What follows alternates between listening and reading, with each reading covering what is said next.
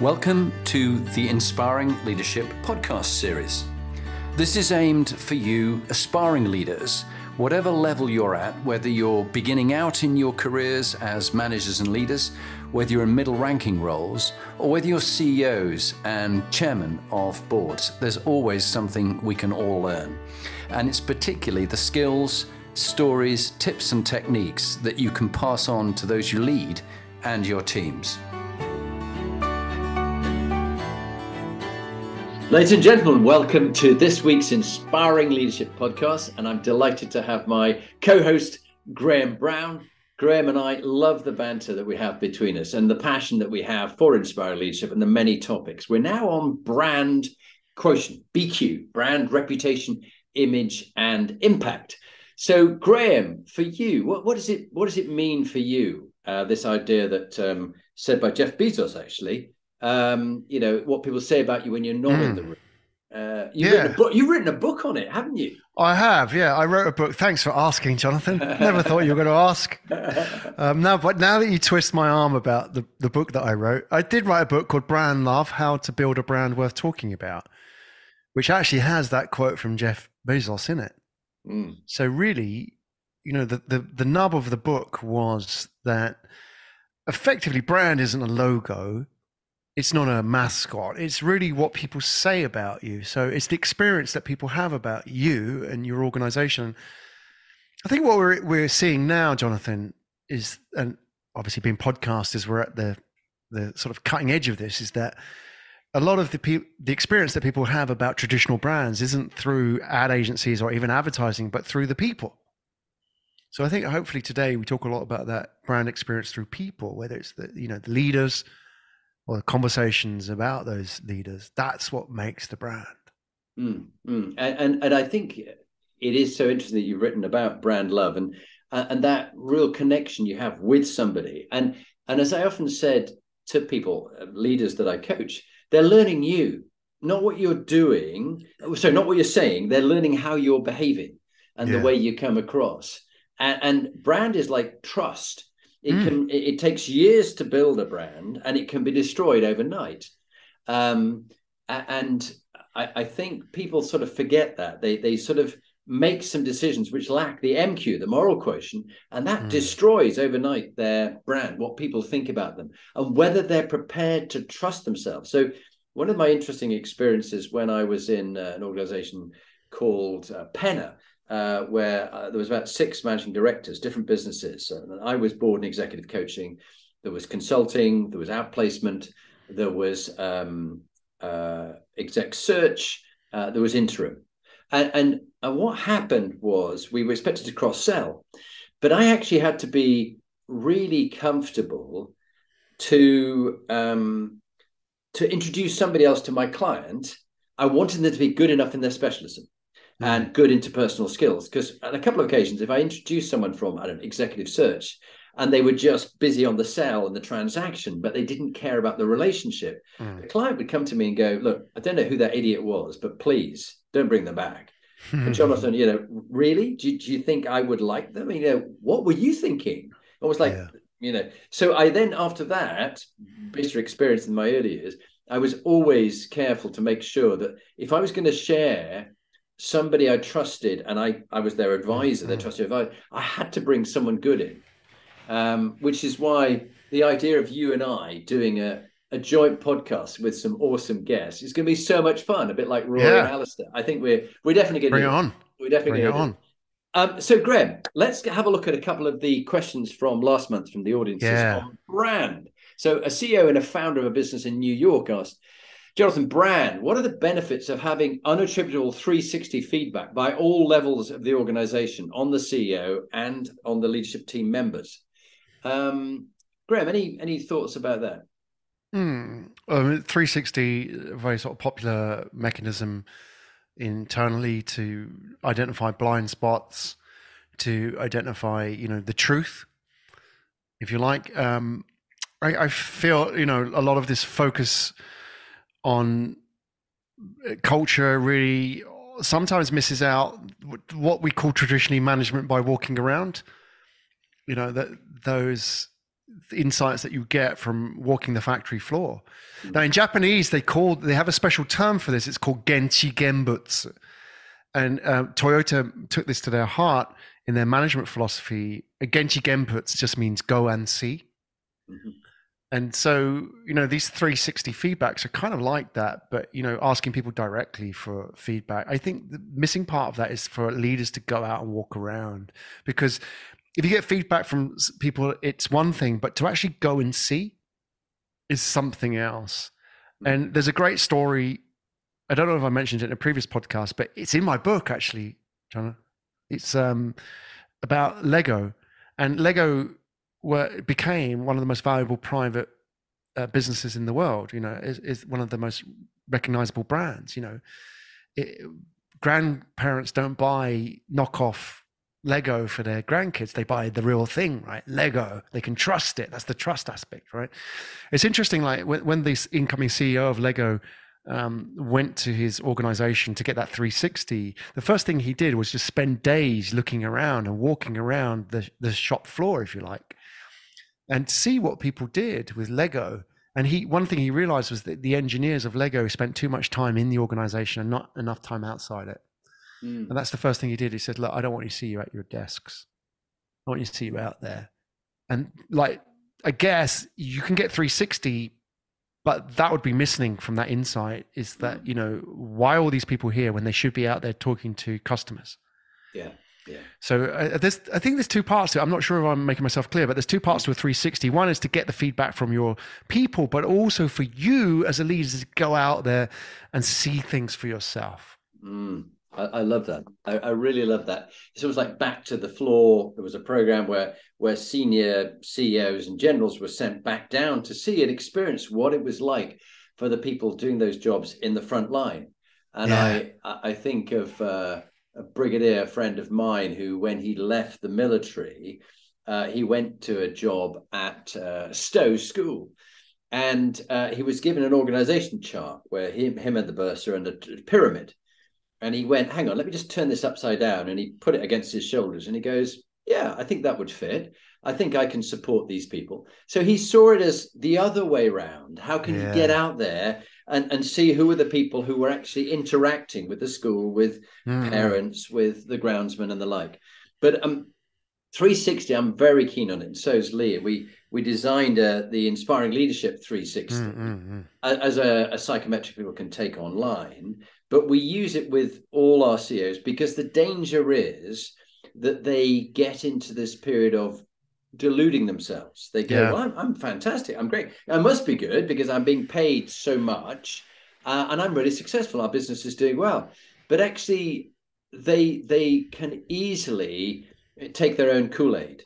And so mm. actually going out and having the uh, perceptions of other people. What what do people think about you? It's it's their perception. It's not the reality, but mm. for them, perception is reality.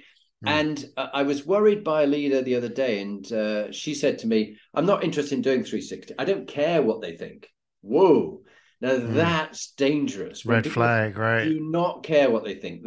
Then that's the arrogance, and then that's the the danger of uh, I, mm. I'm I, am i am some godlike being who makes all the decisions. And you know what? If you don't like it, you can lump it, and that's not healthy. Okay. I was uh, just on that. I was. I, I, know you. You'd probably enjoy this, and being a military man. Uh, at the weekend, I was watching um, a documentary about the uh, the Falklands Oh yeah. And the the military, they I mean they took some of the the the teams back to the Falklands and relive wow. it. Wow. And it was pretty, but the interesting thing was about everybody was talking about Intel, Intel, Intel. You know, it's kind of like that's your 360, isn't it? It doesn't matter if you're like, you know, you're running a, a unit on the ground, your team, whatever. It doesn't matter. What matters is Intel, and that's really what 360 is, isn't it? Like all good military and business operations run on great intel. Mm. And that, you know, somebody who says, I, I don't care, you, you wouldn't go into battle without good intel. Can you imagine going fighting the enemy without intel? You, you just like, you know, you, you're, you're walking into just a, a kamikaze mission, right? It's exactly. just crazy. That's, that's really bad leadership. Exactly that, and and uh, I uh, served with the Scots Guards just a year after they came back from the Falklands War. So I was there with them in '84 to '86, and they were recovering from Mount Tumbledown. Mm. My my own platoon, 13 platoon of left flank of the Second Battalion Scots Guards, had gone up Mount Tumbledown against the Fifth Marine uh, um, Battalion, who were very yeah. well trained, uh, mountain and Arctic warfare trained. And so they were on this peak and they were ferocious to take on. And um, the information they had, as you say, the information was wrong. So they actually went into a minefield as they were advancing towards mm. the enemy position mm. in the dark, in a blizzard, going into yeah. a minefield. Can you imagine what that's like? And then for, for the platoon commander, who was my predecessor, he saw his sergeant beside him machine gunned and killed. Yeah. And, and he was only 19 years old. And mm. so he was going up this up this peak and he was quite scared. So he relied on the two lance sergeants, who one had been a meth drinker in Glasgow, and the other one was a pretty violent man from mm. from Glasgow as well. But they were in their element on yeah. that mountainside. They just lined up the machine guns and the rocket launchers, and they kept taking out these these these rugged peaks as they were going up there. And then the other interesting person was General John Kiszely, as he is now. Uh, he was Major John Kiszely, who was the company commander, and he had um, uh, Guardsman uh, Galloway, who did the Cyprus Double Mountain Marathon with me. He was one of my team, mm-hmm. and, and Galloway had been promoted and bust so many times because he was a bit of a bit of a bruiser, but and kept doing things that you shouldn't do. Uh, Bit of a maverick, that, I think. On that, oh yeah, on that mountainside, uh, John John Kiszely shouted, "Are you with me? Left flank." That was his company, left flank. You know, in the yeah. dark, wanting to go and yeah. attack this machine gun nest at the top. And this voice came, "Aye, I'm with you, sir." And it was Galloway, and he, can only hear one voice, and he goes, "Are you with me, left flank?" He goes, "I said, fucking with you, sir. Let's go." And the two of them attacked this thing, but they'd run yeah. out of bullets. Yeah, they, they fired for a long time, and the the Argentinians' heads were down. And so he then threw some socks, I think. He just took and shouted grenade, and their heads went down, and then they went in and they had a, a vicious knife fight, literally a knife fight in yeah. the trench, which is where they both got their medals. John Kiszely got the military cross. But but it's this point about uh, uh, Intel. They didn't know yeah. who they're against. But also, it's another thing about inspiration. John Kiszely, a hugely inspiring person but also Galloway in his own quiet way, mm. massively inspiring, prepared to do great things. So yeah, interesting one. You got me off on Falklands War story. I love it. It was great. Um, and the, yeah. the, only, only other one I'll share with you was uh, I was with the Green Howards for much of my 10 years of my 20 years. And we had an officer who served in the SAS. And he uh, and his troop uh, were uh, uh, working against the Argentinians behind the lines, and the Argentinian special forces found them, and there was this battle going on. And he stayed and he fought to the end, so the guys could get away, and he died. And the mm. Argentinians said that the special forces said we'd never met such a brave man as this guy, and they they buried him with full honors because they just said mm. this hmm. man was ferocious, and he allowed the rest of them to to live. Uh, I think the key point there, like for the listeners as well, is that you know bravery without intel is recklessness. Like the people that are brave and make a, a, an impact and do heroic deeds or work or you know great work don't just simply throw themselves in. You know they they probably doesn't come across by their character, but they do read these situations very well I think yeah. that's really important, isn't it? That you know, again, it's like you can't just be like gung ho and uh, just be brave and like get at something and hope you get results. You've got to have that intel, that 360, because mm-hmm. otherwise, you know, the blind spots are what undo- undoes people, right? Mm-hmm. The blind spots in leadership, the blind spots in military. So many stories of of, of you know like recklessness mm. that was could have been bravery if it was done properly, right? And that's the challenge I think with leadership is that you, you have that sort of um, you know confidence bias mm. that you believe you can do this simply. We see it with like leaders, like startup founders, you know, think, oh, you just got to follow your passion. And then so they follow their passion, they start a business and then they lose everything, right? Just mm. because they were following their passion. It's not how it works. You've got to follow your passion and have good intel, right? Mm. So I think this is kind of like where we need that balance and I would warn anybody that thinks that they don't need it. That's a red flag. Yeah. Uh, well, it's very interesting. One of the other guests, uh, General David Petraeus, we were talking about, uh, on his podcast the other week. He, he said one of his favorite books is Grant Takes Command uh, about General um, uh, Ulysses S. Grant. And mm. being someone who listens to audiobooks a lot, I've, I've spent sort of 25 hours listening to Grant Takes Command. It's not a light book. Um, but he was very much a bit like you were describing.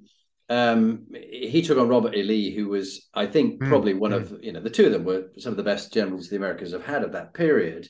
But Grant was very attritionalist. He would just carry yeah. on putting more and more regiments in, and and hundreds and hundreds died and he'd just keep grinding the, the the the, attrition machine. And I think you've got to be careful that sort of there's there's a, a balance between you know clever thinking and just recklessly pouring yeah. more more yeah. people into it or more money uh, when you should actually stop. Um, the, John Hamilton was the name of the officer in the Green Howards who was in the Special Forces and uh, died saving his his guys. Hmm. Um, mm. Captain John Hamilton. Uh, one of the questions from a CMO in the UK, uh, brand quotient. Uh, this mm. is hmm. more about uh, social media and and and, and everybody, not uh, not so much what we're talking about. But how do you improve your personal brand reputation, image, and impact on social media and in reality? What's your advice? That's a great one. So um, now we're talking about in the context of an individual personal mm. brand, and that, that's kind of new. I think this is a real challenge, Jonathan, for um, leaders of a certain generation, certain age, because we're kind of caught now that if you're, let's say you're on the wrong side of 35, um, you, you didn't kind of grow up with the TikTok generation, yet you are now beholden to the economics of the attention economy, if you like. Uh, you know, which is if you don't have people's attention, you don't lead, you don't influence. So personal brand is like it's very easy for as teenager now to think about personal brand and go out there and do it and do the dance on TikTok and that kind of thing. But what do you do if you're like, you know, 40, 50 and you've got 20 years of experience? You're not going to go on TikTok and do that, are you? So now we're in this sort of interesting transition phase where the leaders have the biggest challenge because they have the most to lose. You know, a teenager doing it, nothing to lose. But a leader, they go on social media, they say something, they get cancelled this is the challenge. So to answer the question, um, you know, what do you do? I think you have to understand like what are you about? What's your talking points? Let's start there. Start the process. Get on stage. Literally, you know, get on a podcast. Guest on podcast. Start your podcasts. Start that process. No, you know, if we think about it in the context, I always like when I work a lot with guests, getting them on podcasts. I work a lot with leaders, getting them booked on podcasts and um, you know this is a personal brand journey for them i say to them look think of this like stand-up comedy now, no comedian was born funny mm. that's the reality right you know if, if you see a funny stand-up comic that guy i guarantee has been on stage thousands of times and he's practiced practiced practiced you know jerry seinfeld all of that stuff right and so if you want to talk about building a personal brand you're not going to be funny day one but you've got to get on stage. You've got to get on stage and face the moment of truth. Social media, you know, posting stuff on LinkedIn, Twitter, and stuff like that, that's okay. But that's not how you're going to refine your story. You're going to refine your story by doing this, by committing to the moment of truth, getting on stage, committing to an audience, and facing rejection. So, you know, you can spend 20,000 hours tweeting on social media and get nothing. Or you can get on stage in front of an audience, even if the audience is 20 people or one host, and start that journey. That's how you become really good. That's how you refine your story because every time you commit your story to the universe and get feedback, and that feedback could be from a host like you, Jonathan, and you know, you laugh at something, you don't get something, or you add to something, that then becomes this evolving story which becomes your brand that you take away and, and turn into effectively what people identify and experience you as mm. and, and it's very interesting that you know people are very lucky to get you as their advisor to help them get onto podcasts to you you host their podcast for them you make it happen for leaders who just haven't got the time or the skills and the technology to make it happen. And it, I know many people I know have valued what you've done. Um, and it's interesting you talk about committing and refining your stories. Some people mm. Take that too far. the refining and the polishing Yeah. the diamond, they actually begin to make up a story that isn't even true. Like, you know, you can see this with one or two US politicians. When you look into their CV, it isn't true what they say Mm. they've done. Mm. Or you have someone like Liz Truss, who who actually denies that any of the problems she created for our children who can't now get mortgages or can't move house were nothing to do with her. It's all about everybody else and the left wing conspiracy or the economy. You know, stupid. Um, You've missed somebody, Jonathan. We haven't got a whole podcast without mentioning that guy. no, I can't mention him. I can't mention him. I won't mention him. it will come up. Uh, if, if you're outside the UK, a former prime minister that Jonathan likes to bring up, who's got a, who, who he has beef. You mentioned Um, one of them. You mentioned Liz Truss, who was his. trained trained by him yeah that's right she learned, she learned everything from him um but but Sorry, I disrupted your train of thought. no it, it just brings this point about people have got to be very careful and i don't know whether you've ever done it but i know if looking back i may have just sort of tried to make myself look better than i really am Of course. and every time I've done that, the more some, someone once said to me this very good point, which I think is so true. The more you try and sell yourself, the less people are likely to buy you. Yeah. And yeah. I know when I try to oversell myself to someone, I could see them back away. And I went, not again. I'm not going to do that. So actually, Yeah. it's the it's the story of the two Dutch admirals. Like, um, uh, uh, do you know the story, the Dutch admirals? Tell me. Uh, uh, so back in the Dutch Navy, when uh, uh, um, Holland and Britain were at, at war, and uh, ultimately, I suppose the Dutch, who were the reserve currency, became the more powerful, the Dutch East India Company and the British East India Company. But these two Dutch admirals began as midshipmen and lowly midshipmen, and they worked their way up till they became the top two admirals in the Dutch Navy. And what they did, let's call them Graham and Jonathan. When people would say to Jonathan, you know, you really are, you know, very good as a podcast. Well, actually, that's really kind of say that. But actually, I learned everything I know from Graham Brown. He's a superb podcaster, taught me so much, and I really respect and admire him. And, and that gave credibility clearly to to the other admiral. And then when someone would say to Graham, Graham, you know, well done, you know, run a great podcast agency, and I love the way you come across naturally. So, well, it's kind of you, but actually, the person I look to is Jonathan. He just certainly has a way with people. And so it went on that they never bragged about themselves. They looked after Yeah. others, genuine, not not inauthentic. They genuinely uh, gave the credit to others. Mm, mm. And I think leaders forget this in their brand or their search for I'm Hmm. I'm the CEO. I made all the decisions. No, if you think it's all about you, I mean, it was Arnold Schwarzenegger. You know, I stood on the shoulders of giants. Those people, yeah, men one. and women, made him bigger. And and I think that's a lovely, inspiring leadership, authentic way of doing Mm, it. mm. What, what do you think? Oh yeah, can't argue with that. That's uh, I mean you you definitely see that with um, a lot of media celebrities in the podcast space who I mean you've mentioned the types that do kind of take all the glory but a, a lot will focus on almost promoting their their network. Um, and Joe Rogan's a good example of that. It's all about the host I mean the guest sorry and you know really just bigging them up. And that's kind of really made him successful because just by association he's Mm. become successful as well you know and he, he's always even if you look at his social media it's always promoting his guest you know more than just you know this episode. It's about you know i had the the wonderful and powerful jonathan bowman perks on my show and you know it's all about him and you know so absolutely i mean that's a good sign of a good leader isn't it? Somebody who can kind of um, you know facilitate that and be a platform for it as opposed to take all the glory for it And, and that's uh, whether it be in your book brand love or whether it be in your agency. That's your job is to lift lift the other people you Mm. have um, uh, in their own organizations. They might want to get their message across and how they're going to do it using podcasts. I think it's it's very Mm. successful.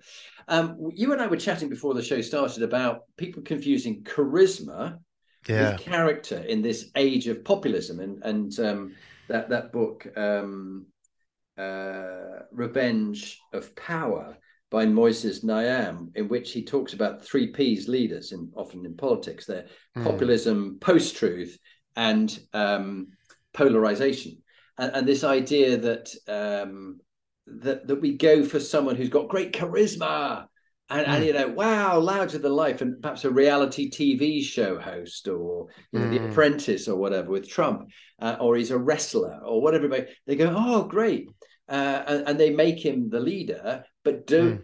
does the leader have character? I mean, you look at Ukraine uh, with Zelensky. I mean, he was a comedian, but yeah. actually, he has turned out to have real a core of character with him. Mm. But sometimes mm. you can get it badly wrong, or you know, in in certain countries um, the big, larger than life Bolsonaro or, or whoever it might be, uh, you've got to be careful that people don't just go for for charisma and something different from boring day to day politics. Yeah. they want charismatic, not someone who has character, integrity, and honesty. What, what do you think, Graham? Yeah, we, we're we live in an interesting time, and obviously we are in a media landscape that favors people who have strong opinions. And you mentioned Bolsonaro. You, have got people like Trump, obviously. Um, you know, not we're not too far away from conversations about people like Andrew Tate, mm. um, as an example. And you know, a lot of that is to do with not just the algorithms favoring that kind of voice, because you know it, it's a polarized message, and therefore it attracts a lot of followers around that flag. You know, they're rallying around that cause, and therefore that favors the how algorithms look at those kind of messages. Um, but it also it speaks to a world in which we live in where you know like if you speak to the middle man or the middle ground or the mass market you're nothing so the key here really jonathan is what do we take away from that like i mean it's the same with brand love it's like the, the key message was that you have to be loved rather than liked. You know, a hundred people that love your brand is worth more than a million that simply like it. Because if people like you, you might as well be invisible. Now, the corollary of that is that whilst that promotes these strong opinions and these very polarizing messages, the other part to it is the integrity that you mentioned, which is actually strong opinions is going to be everywhere. You know, we only need to go back 90 years to see, you know, the, the rise of strong opinions across Europe, you know, the, the rise of fascism in Mussolini, Hitler, and so on. So this is nothing new. Um, the difference now is that everybody kind of has a level playing field. So those strong, strong opinions could just be a an influencer. But for us, the challenge as leaders is not to play that game, but to understand it and use it to our um, benefit and have strong opinions. But as Jeff Bezos bringing them up again has been kind of misattributed with the quote, strong opinions loosely held.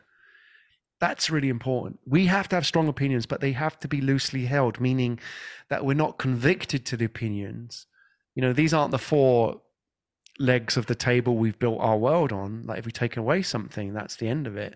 We have to adapt and the difference between someone who's got strong opinions loosely held as a leader and somebody who's just got strong opinions is that the guy who has who loosely holds that opinions, even though they, they are strongly behind them, is willing to listen and do the 360, is willing to change if needed. Mm. And we've seen that. I mean, you know, Robert Kennedy, we've mentioned before in, on this podcast, is a great example of that. Strong opinions loosely held, very much pivoted his his you know worldviews and beliefs from what where he started to where he ended up. Mm. And I mm. think that's a sign of a good leader. They're willing to change. And, you know, I mean, Muhammad Ali said this, you know, if you're the, if you think the same and you say the same things as you did 20 years ago, you've just wasted 20 years of your life. Mm-hmm. The problem is today for leaders is that you said something 20 years ago and now you're saying this. It's like, oh, you're a hypocrite. We have to be able to evolve. That's the part of life and living. We evolve and we change our minds. Mm. So why not encourage that and celebrate that amongst leaders. Yeah, uh, so well put. And I, I love the historical connotations. It made me remember Churchill's quote when he was criticized in the House for changing his opinion on something. He said, The honorable gentleman may criticize me for changing my opinion, but when the facts change, I change my opinion. What do you do? And, yeah. and, and I thought that was so lovely that you need to uh, look at the situation and make a judgment on it rather than being blind to it. And this is where we then go on to the other conversation you and I were having about the age of narcissism that we're in now mm.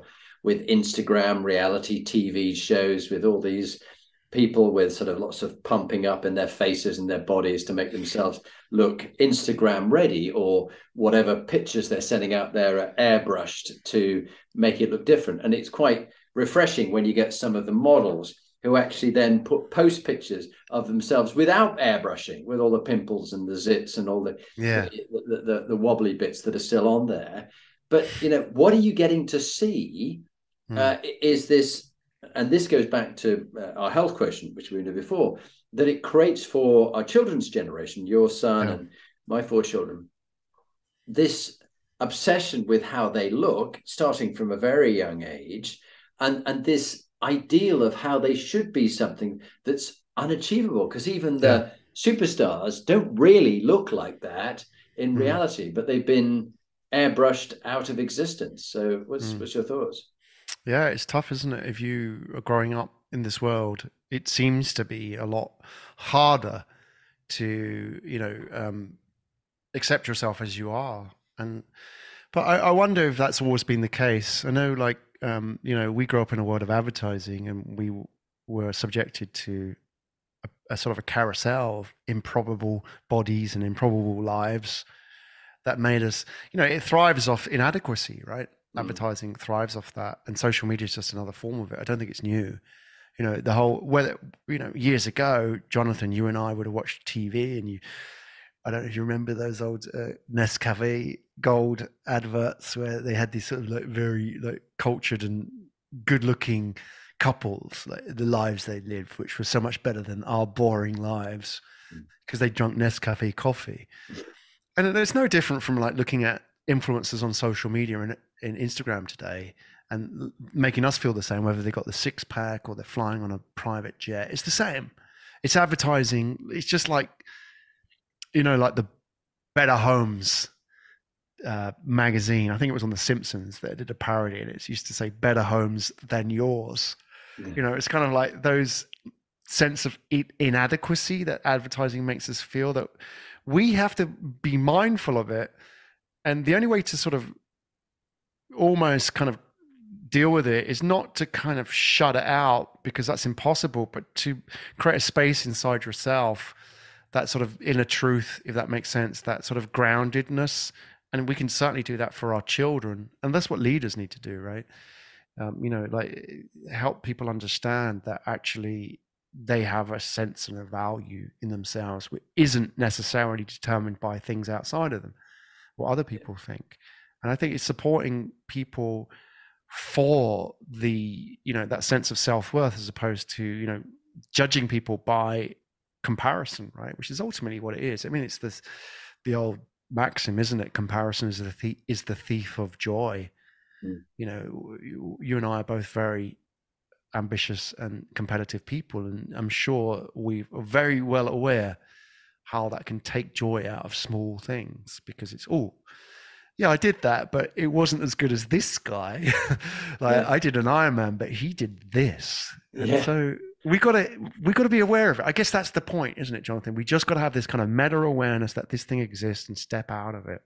Yeah, I, I, I, so agree with you. And of course, we've laughed that, that one of the things when doing the Hoffman process I was working on was being competitive and comparative, and uh, and this drive for high performance all the time can be incredibly tiresome, particularly for people living with you or uh, with you. And this idea that that the, the whole marketing industry in many ways mm. um, it, whether it be pushing Kellogg's cornflakes, where there's more nutrition in the in the cardboard box than actually in the cereal itself, which has got lots of added sugar, and, and how that whole food brands um, are selling you right. an idea of health and well-being, which is actually the opposite. It's actually mm-hmm. creating um, obese people with a standard American diet, and and so you know, sugar drinks and lots of processed foods are not good for you as much as they'll try and tell you it is. And and I think this this idea that I've got to watch. Okay, how many watches do I need? You know, I mean, mm. how often? I mean, how how many watches can I wear?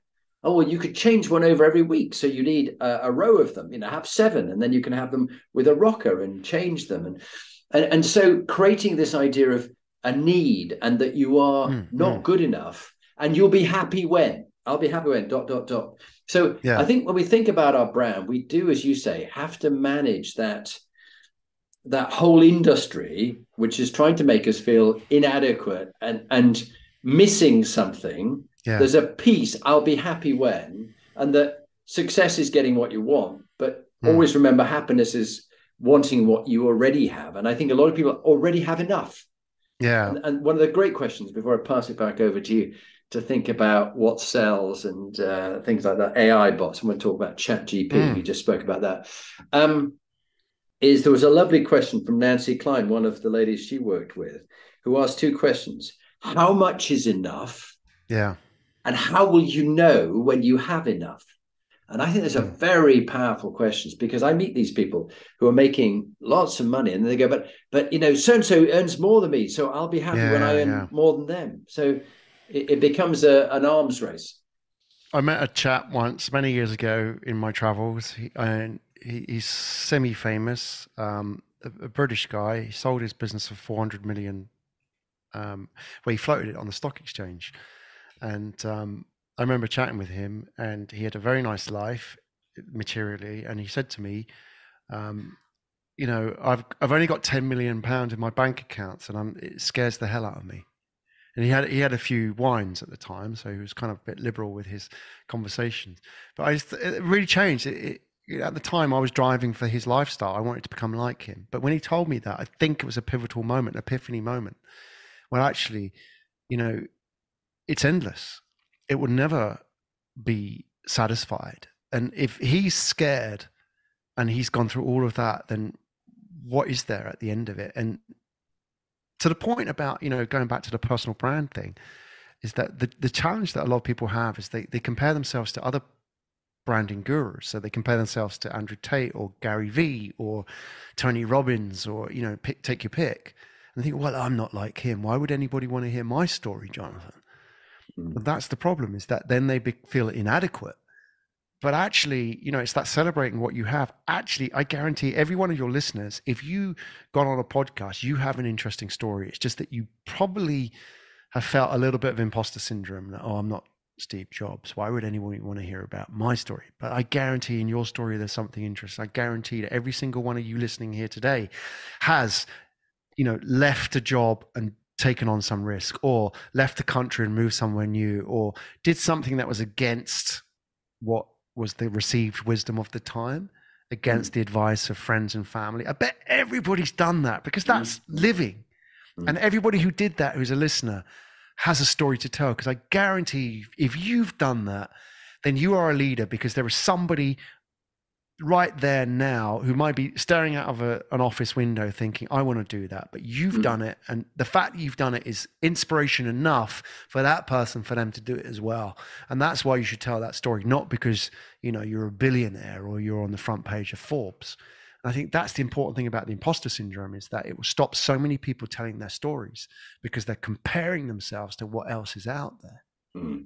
Mm. I, I think it's one of your great skills as a storyteller is you can listen to somebody and then help them put it in a mm. format that people can understand they can follow and they can learn some lessons from it because mm. you know this goes back to primeval time how do we pass on ways of doing things you yeah. know good advice always in a story and, and and i love your ability to to get people to tell stories talk about stories. Uh, we're going to mm. be surpassed by Chat GP and AI as yes. it, it, learns how to tell stories.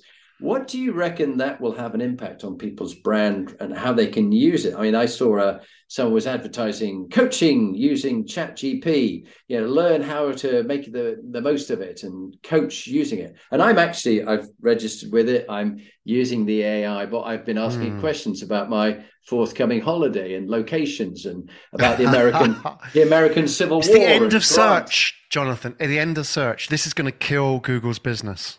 I think so. I think I won't yeah. use Google anymore. I'll use this because it, no, it, gives why? me gives me the best I can get.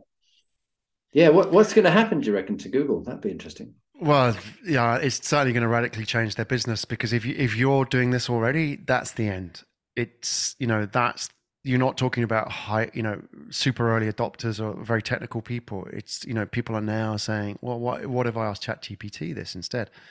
So basically, you know, this is very interesting. What we're experiencing now is what the author Michio Kaku, who's written some great books and is a really interesting chap on YouTube, um, a cosmologist, I suppose.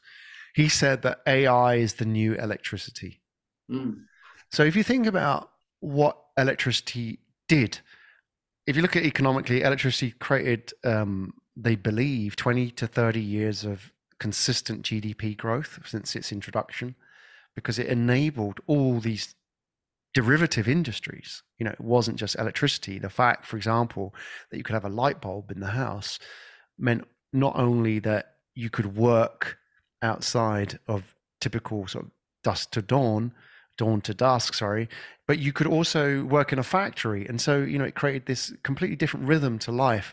Interestingly, also, thanks to electricity, we had sliced bread. Because what happened was, is that now workers didn't have the time to cut bread and, you know, eat it like in the normal fashion. They had to kind of, you know, the wives had to kind of cut it up nicely for the husbands and then they would go to the office or the factory. So all these kind of knock on things happening. And Chat, Chat GPT is the beginning. It's like the, the, the first sort of light bulb happening in the world of AI that's actually practical for us now. Now, to bring it into the context of storytelling, you've got to look at chat gpt really as a tool that can do a lot of pattern recognition. And it, you know, there's not just chat gpt there's lots of um, image, what they call generative AI programs like DALL-E or Stable Diffusion, which you can say, you know, I, I've tested it, for example, like, you know, a picture of a woman talking on a microphone which we use for podcasting, right? And it can like it will generate that based on millions and millions of patterns it sees out there and create this sort of composite. So wow. writing is no different, right? If you look, for example, so at the moment I'm I'm kind of into playing chess with my son. He's he's going through a chess phase, right? I haven't played chess for years, Jonathan, but I used to play at school. So now he's kind of playing on chess.com and we're sort of challenging each other. And it's it's nice to spend time together on a real wooden chessboard, right? A non-digital thing. But chess, like the grand masters of chess, didn't don't have strategies. They just recognize lots and lots of patterns. Which you, now here's the interesting thing: a lot of human talent is nothing more than the ability to recognize lots and lots of patterns.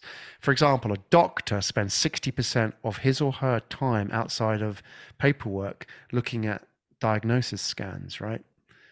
That's what they do. And AI can do that a lot better. A lawyer spends a lot of time reading case law and, you know, what's the precedent for this, right? And then it's the same with an accountant, tax codes if you think about it, all of these jobs are fundamentally spreadsheet pattern driven. Now, you take that into the world of creativity, it's not a lot different. It, a lot of it is patterns, and those patterns can be learned. So, the interesting thing is that what ChatGPT signals is this beginning of an era where a lot of what we think is creative is actually going to be replaced by AI. What does that do for us? Well, it doesn't necessarily replace us. What it does do is it pushes us further up the chain of value, like beyond, for example, you know, writing an article, forget it. Like ChatGPT does it so much better. Writing an email, ChatGPT does it better. Humans won't need to do this anymore. So the question is, what is left? And it goes back to that apocryphal tale. Now that we've mentioned Churchill, let's bring him back in apparently, and it's a very apocryphal, he was asked during the war to cut funds to education and the arts because they, you know, they needed to fund the war effort and they were running out of cash. Like, mm, the Great British Empire was nearly bankrupt. And they said, well, cut the arts. And he supposedly retorted, then what are we fighting for? And this really helps us understand the value of AI and what it means to us is actually the reason we're automating all of this stuff is not simply to automate our lives, but to elevate our existence, to focus on that very human connection, that very human experience which machines cannot replace. If you look at art, if you look, listen to music, you don't listen to a music because AI has generated it, right? You know those paintings that they get like elephants or a parrot to do, you know, somewhere in Thailand on holiday it's an elephant and it looks like a Jackson Pollock, right? but it isn't a Jackson Pollock because it doesn't have his story. You know, and like you listen to music and you like the music, but you connect with the artist, the the musician, right? Because that musician has suffered and was vulnerable and had experienced the kind of things that you experienced, right? When, you know, you listen to every single song, like, I don't know, Ticket to Ride, the Beatles, right? You know, it's it's it's one of the most famous songs ever, but it's about losing, it's about loss, it's about bittersweet memories, right? AI has never experienced that. AI AI has never made a mistake. So the whole point, long rant about Chat GPT, Jonathan, but we've got to understand where this takes us. It's the same as what Churchill says. What are we automating for? We have to understand that this is very top level human experience that we have to double down on. If you're a doctor, you know, your future doesn't lie in recognizing better and better scans because I tell you, you're losing that game. Your future lies in going and sitting next to a patient and saying, Are you okay? mm. because that is what AI cannot do. And that is the future in everything that we need to train, not just leaders today, but the next generation of leaders. You've got to double down on that human experience. And that human experience is vulnerability, everything that a machine cannot do. Mm. I, I, think it's fascinating, and I'd love you to send me anything you've got on, on a t- tutorials or just making the most of Chat GPT because um, I, I, I, am interested really in in learning it and mastering how to get the most from it. Um, but I, I, as someone who obviously my job is to connect with people, and I think back to when I was told by my teacher I was thick because I couldn't do my maths and I couldn't spell. um, you know, Chat GPT can do the spelling for me now, and yeah. um, but my mother did say to me, Jonathan, you'll be good with people. Your your skill will be in connecting with people and understanding them. And and i think of my father's co-pilot who when we had that very um, moving moment when he and my uh, father's other pilot both told me that they they lived because my father died to save their lives mm. and, and and i go mm, bloody hell but but they said but jonathan you got to you got to decide in am i a victim poor me or are you going to use your father's inspiration to connect with people, find their stories and their lessons, and pass them on to others to inspire them? So I'm hoping that in a world of chat GPT and AI, there'll still be a need for people like me and you to connect with Absolutely. people, draw stories, make a personal, emotional, intelligent, vulnerable, authentic link with somebody. What mm. do you hmm. think? You're preaching to the choir, Jonathan. I think, like, especially what you're doing, like in in element coaching in its sort of modern format, is you know what good coaches do is ask questions. So Chat Chat GPT is that you know like you only get out what you ask. So actually, there is now you know I I think within couple of years there will be jobs for people who will be a Chat GPT question operator it sounds ridiculous. But the interesting thing is like, if you're a coach, you know what questions to ask. That's what you're good at. You know that you don't have the knowledge, like you say, you know, that teacher that said, Oh, Jonathan, you don't have the knowledge. You don't need the knowledge. You just need to ask good questions. And this is where I think the value is, for example, if you're in sales, you you know the pain of your customers the ability to ask questions about that is powerful. You don't need to have answers, right? You just need to ask the right questions. Then to bring that back into the organization. So, you know, leaders need to be asking questions, and asking questions will be fundamentally a skill that will determine good and bad leaders in the future. You know, do they ask the right questions? And it brings us all 360 back to the 360, right? Because actually asking the 360 is a question in itself, right? Yeah. Yeah, uh, this is a whole topic in itself, which is so fascinating. And, and and we were talking about the AI bots and the problem that that people go for likes, not whether they love the person they're listening to or what it is, and how it can be manipulated. So they use, a bit like the Russians and the North Koreans and the Chinese yeah. are using bots to affect our political system, and who knows what went on with Brexit and things like this as they as they get lots of messages created to support a particular viewpoint, and that, which makes us more polarized. Mm. And of course, you know, Putin's delighted when there is, and when we all fall out with each other. And he goes, "Ha another one I've completely shagged their their system and brought their country down." But what what do you do when when how, you can't really compete when a whole load of bots are giving lots of likes to somebody compare someone and so then everybody else thinks oh he's liked so we'll all follow him too. And a bit like yeah. a whole lot of lemmings going off a cliff. They all go yeah let's follow this person andrew tate. He must be great.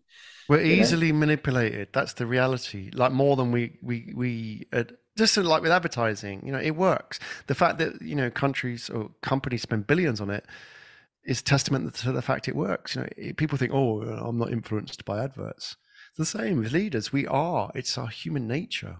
Mm-hmm. No, I, I, think it's it's very interesting. We talked also you and I about beware of looking for popularity in your brand rather than respect. Mm. I'd much rather be respected than popular, uh, and certainly trusted as a trusted leadership advisor to CEOs. That's my job. And if they if if I lose the trust of a CEO, I, my job's over. It's finished. Mm. Um, mm. So, so trust is a really important part of people's brand. We talked about victimhood, and sometimes people can go for the poor me kind of post or whatever this is, or, yeah. or try and play on people's, uh, you know, the old violence and the heartstrings, manipulating it. I, I can a genuine, sad, sorry story but you've got to ask yourself why am i sharing this and i, I once i think i shared with you i once particularly was talking about a situation where i had a 50-50 chance of cancer and i used that mm. as a as a, a, a post and a friend of mine from my army days kevin really challenged me about it and he was right I, it, it, wasn't really for me to start sharing about that kind of thing because other people have got equally dramatic things. It got a lot of likes and lots of sympathy mm-hmm. and support, but actually he goes, "Be careful, be really careful, because mm. because you're drawing people into your pity pity party, and that's not really what you're doing. The other side of the pity party is what what." Um, uh, Professor Roger Steare, a friend of mine, says is humble bragging. Oh, here is me yeah. winning an award that I put myself up for, uh, or I paid to win this award, and here am I, uh, uh, you know, getting this, and here am I getting this other award, and oh my God, I've just been promoted, and look at me, aren't I? I'm, I'm just so amazed. I humble, but just very humbled. Uh, what, what, do you think? I humbly accept this award. I'm very humbled by my award. Humble bragging. What do you think? Oh, it's ridiculous, isn't it? What do we need to say? Don't. Well, yeah. Well, what can you say about it? There's nothing good about it. It's just um, why did like why like when people say I'm very humbled by this award, why don't you just say yeah, I'm really happy. Mm. Woohoo, go me! Like, why not? Just be honest. Like people, I think that's a lot more sort of authentic than saying I'm humbled. You're not humbled. Yeah. You wouldn't be shouting about it. Ever so humble ever so humble. Um, that was a Uriah Heep, I think, in one of those stories. Um, just so as we come towards the end of our time, Graham, just thinking about yeah. um, storytelling and brand reputation. I think one of the most powerful mm. things that you've always taught me is that really, if if you want to build your brand reputation, your image, and your impact, be genuinely interested in people's name yeah. and their story and their life Hmm. Because if, if you actually get the name right of somebody, and, and it's a real skill in remembering people's names, I'm sure AI uh, chat, chat GPT will tell you what their names are. But um, uh, if you're really interested in their name and you remember their name and you ask them to tell you their story and you listen to it, they feel really seen and heard in a way that they often haven't been throughout their life. What do you think? Yeah. Oh yeah. Like who, who actually sits with somebody and asks you about your story? It's it's a wonderful way to connect. And you get like I, I think you know podcasting as a business development tool is second to none. I would like to see more people discover it and you know really see how it could work. Because if you sat with a prospect or you know potential client partner and said okay so tell me about your story for an hour wow. Like the connection you would create with that person is second to none. You know compared to a coffee conversation with somebody it, it's unbelievable. And the fact is that you save it and it gets you know shared with the world. Yeah, I mean, you know, I mm. feel it's going to be a much more powerful way, especially in the world of AI as well. You know, it's a much more powerful way to create authentic connection. Mm. Mm. I, I'm so uh, touched by people's stories, and I think learning to do that over the past the last five years, particularly, I think I was genuinely would go on walking meetings with clients, mm. and I hmm. said, Look, just tell me a story. What's shaped the kind of leader you are today? What events mm. happened? And uh, and people that have influenced you. Tell me about it. I, I want. I genuinely want to know. And if they know you really do care, and you're not just going through the motions, mm. it, it creates a bond. I found with people that that lasts a lifetime um, mm. because because often they haven't been heard, they haven't been seen. Yeah. Okay, let's um, let's talk about our, our, our leadership role models, their brand, mm. reputation, image, and impact, how they built them, why, how they got others to willingly follow them. Hmm. Um, Graham, you you have your sort of um, group that we had. We had Robert Kennedy, Martin Luther King, Greta Thunberg, Honda, Rosa Parks, Bill Gates, Tim Cook, Steve Jobs. What anyone you want to pick out uh, with their brand and reputation? No, that's a good starting group. I would say. I, I, it's interesting if you look at all of those people that you've mentioned. They are they have strong personal brands because they they understood that leadership is not a personality contest. Sorry, not a mm. popularity contest. I think it's really important that they may have been divisive. Martin Luther King's a great example. You know, at the time, of the civil rights movement, he was equally hated as much as he was loved.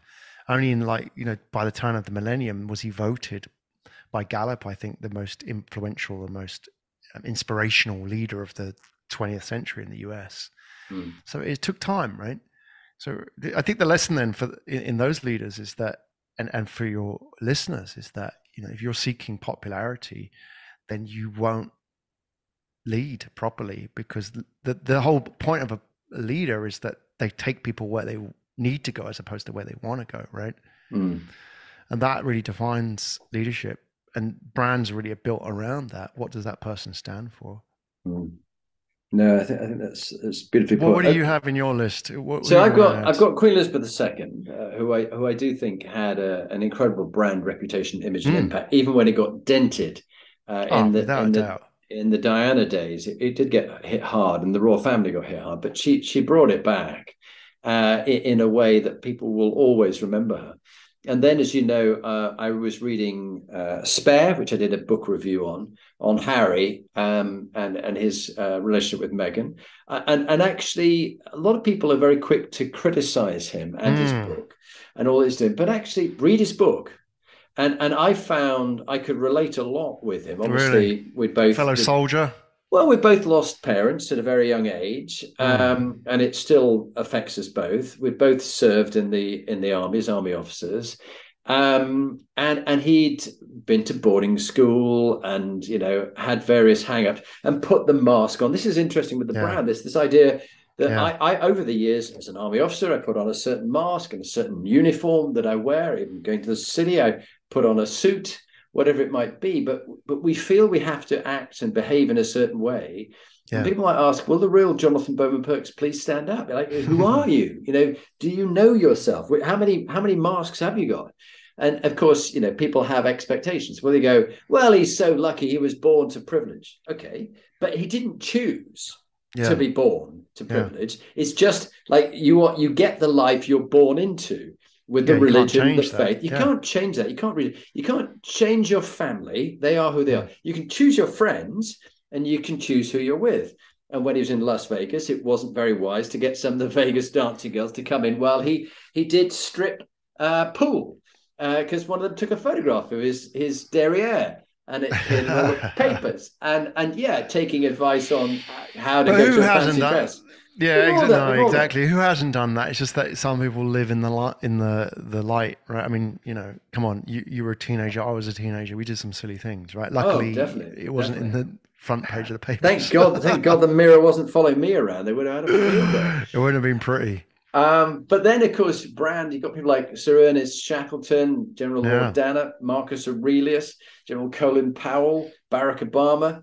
I even add on there Rishi Sunak. I know he's not popular with a lot of people, but I quite like the fact that in some ways he's a bit quiet and a bit boring. He's getting it done. That's a really interesting thing, Jonathan. Like I think there's a big thing for leaders who just get the job done. You know, I think actually they're the best leaders. And, you know, to some degree, I mean, I'm stepping in political ring here, but, you know, like Biden is boring, but he gets the job done. I would much rather have Biden than Trump at the helm, right? And I'm sure mm. some of your leaders may disagree, but, you know, we, we sometimes we over celebrate the, the controversial leaders but actually there's the operators who are kind of like the COOs. You kind of mm. need to run stuff and just they're practical, very pragmatic. And uh, Rishi Sunak's a little bit like that. He's a, he's an accountant running the running the shop, right? And I I think that's what you need. You don't need somebody who's going to kind of um, you know disrupt things. No, I, I think so right. Well, look, uh, we just uh, before we sort of wrap wrap up and talk about next month. Uh, inspiring books. I mean, apart from an exceptional book called Brand Love, yeah, a friend of mine, it's got to be in there. Uh, so, some, some, uh, but it was, it was. Um, I, I will, I will read. Is there an audio version, Graham? Oh no, there isn't. I'm afraid. Yeah, you need to do an audio version. No, I know, I know, I know. Okay, I know. Do, do it. Yeah. Do an audio version, and I will, I will review it and and speak about it on the next. so that's that's your challenge. But um, homework while we're waiting for that to come out, as it will do shortly, um, uh, I picked out a few, like How Will You Measure Your Life by Clayton mm. M. Christensen. Uh, oh, this yeah, idea of, of, of, thinking about your life and your brand and what you want to be known for when you die, and yeah. how, how will yeah. you know what happiness and success is? Mm. And, and, and happiness is an inner game. It's a particularly the, my journey, as Graham knows, that I've been on lately, is, a, is an inner journey. The Hoffman process, yeah, who I am, the patterns of behavior. So I think how you measure your life and, and the happiness you have is very important. Why CEOs fail, the 11 behaviors that can derail your climb to the top and how to manage them by David Dotlich. Um, it's linked to our darker side. So think about your brand, your strengths. Mm. People often hire you for your strengths, but when you overdo them, that's what brings you down, as mm. we know with uh, mm. Dick Fuld and people like that and Lehman Brothers. Uh, mm. the, the darker side, the daily laws, 366 meditations on power, seduction, mastery, strategy, and human nature by Robert Greene. A real sort of mm. visit Machiavelli, the darker side of how to sort of get one over on people. I found it really yeah, quite yeah. sinister to read it. And, and I read gave, that book. Yeah, I, I, sort of gave up partway through it and thought, oh yes, just. But if you, it's a handbook. if, if, you, if you if you want a handbook of the dark arts of of uh, Hogwarts, that's one. Um, yeah. But one on the more more happier side, don't sweat the small stuff, and it's all mm. small mm. stuff by Dr. Richard Carlson, which is a great yeah. bestseller. A little tips and advice which uh, I've enjoyed on That's brand and, and how to be. So, what, what about you, Graham? Any, anything else? I, I can't really add to that apart from my book. I, but, uh, well, maybe I, am just looking to the side of my table here. I've got, for example, the Starbucks experience. Um, mm. I think it's a good one. Um, but it's interesting, like you know, what I, I think a lot of the brand stuff is is a lot of it is operational. You know, it's about putting systems in place to make great brands. And you know, like brand in yourself as a leader isn't necessarily about just having inspiration. It's but it's having a system and a process to do that. Like you know, getting out and again, it goes back to like comedy. It's like Starbucks achieved that not through having you know this sort of uh, maxim or you know big plaque on their headquarters office wall right they achieved it through putting processes in place mm. I think that's important so as an individual it's like you know getting out there and not saying that people aren't going to know you simply because you say one thing or publish one book you've got to be out there all the time doing this right so you know commit to doing you know like a podcast regularly like you do Mm. That's the process, right? You know, that's that's that's where the brand is created, not in you know the big picture, but in the small stuff. Mm. Well, it's a it's a very good consistency. It's really important yeah. in your in your brand that people know what you stand for. It's a bit, it, it, links very closely to the other element, the moral question. What what do you stand for? What will you yeah, fall yeah. for? What do you stand for? Okay, well, look, uh, thank you, everybody. So next month, uh, as a teaser for the leadership topic, next month will be LQ Leadership Quotient stewardship, mm. and leaving a legacy in your lifetime. And like my sergeant major said, congratulations, sir, you are a legacy in your lunchtime. Um, uh, but no, this is uh, knock you down, leaving, leaving a legacy in your lifetime rather after your lifetime. Um, so if you've got any questions, please send it to jonathanperks.com or to pickal.com, uh, Graham on my websites. And if you can, if you know of a really inspiring leader at a, a senior level that people will have known of that you want to have on the show, get in touch with us if you found them very inspiring. So, um, ending with appreciation. Graham, if I could go first and let you to have the, the final thought. My appreciation of you. Um, I appreciate that you're so widely read and you meet so many interesting people and gather their stories and you love the history connection and and bringing that in so that's what i've appreciated about you today thank you thank you jonathan and a bit of backstory to this podcast we had a bit of mix up on time um, I'm not going to lay fault. the blame. My fault. Yeah, My no, no, no, no, I, there you go. Extreme ownership. Extreme I, ownership. He is. He's taking a lead there. That's that's leadership in the making. It's not. He's not just talking the talk. He walks the walk. Um, so a bit of a mix up. Um, 50-50. We'll, we'll flip, no, flip on hundred percent, hundred percent. My fault. he wants to own it. No, it's my fault. Anyway, we had this. We had this. Eh, we had a mix up. I turned I'm up Spartacus. No, I'm Spartacus. it is. We'll arm wrestle for it. I, I, turned up late and you were just like, it was there. And normally I would think, oh no, like if I turn up late, I'm going to have to go, oh, sorry, sorry, sorry, and all this stuff. But it was there smiling and it's just like, just that positive vibe and just all positive today. Like a lot of wins, Jonathan, today. Like, I mean, talking about you, what you've been working on. I know you've been through like quite a tough time. Uh, but you know you were sharing a lot of your positives and just staying really really positive it's like you know it's paying off it it's like you know the universe is rewarding you for hanging in there and just being positive about and not sort of like um, you, have gone on this journey of inquiry constant evolution and it's almost like this is now the universe saying okay you know you, these are the fruits of your labor now. And that's that's all coming out. That's all the positivity. That's very inspiring. And the fact you just like really cool about it and not like oh you know i've been waiting 10 15 minutes which which i confess i would do sometimes because you know I can be like that. And then but I'm taking a leaf out of your next time that happens to me I'm going to be like okay give this person the benefit of the doubt and see where it goes. And mm. I'll learn from you from that. And thank you for that because it's definitely a weak point as a leader well Graham you've got many strengths and it's a great honor having you as a, a co-host on the Inspiring Leadership podcast, and I look forward to our LQ session in a month's time. So, gentlemen, thank you for being with us, and we look forward to being with you in a month's time.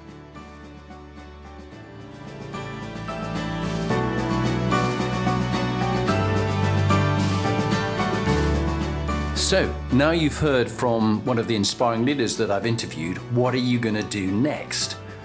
If you want to get some more free material, go to my website, jonathanperks.com or follow me on LinkedIn, Jonathan Bowman Perks. And there you can get access to my books, uh, Inspiring Leadership and Top Tips for Inspiring Leaders. But if you want to actually do something about being a leader and constantly improving your game, raising your performance, get in touch with me about coaching you or one of your team that you want to raise the game for them. It's got to be people who want to be good to great, not people who you're trying to fire.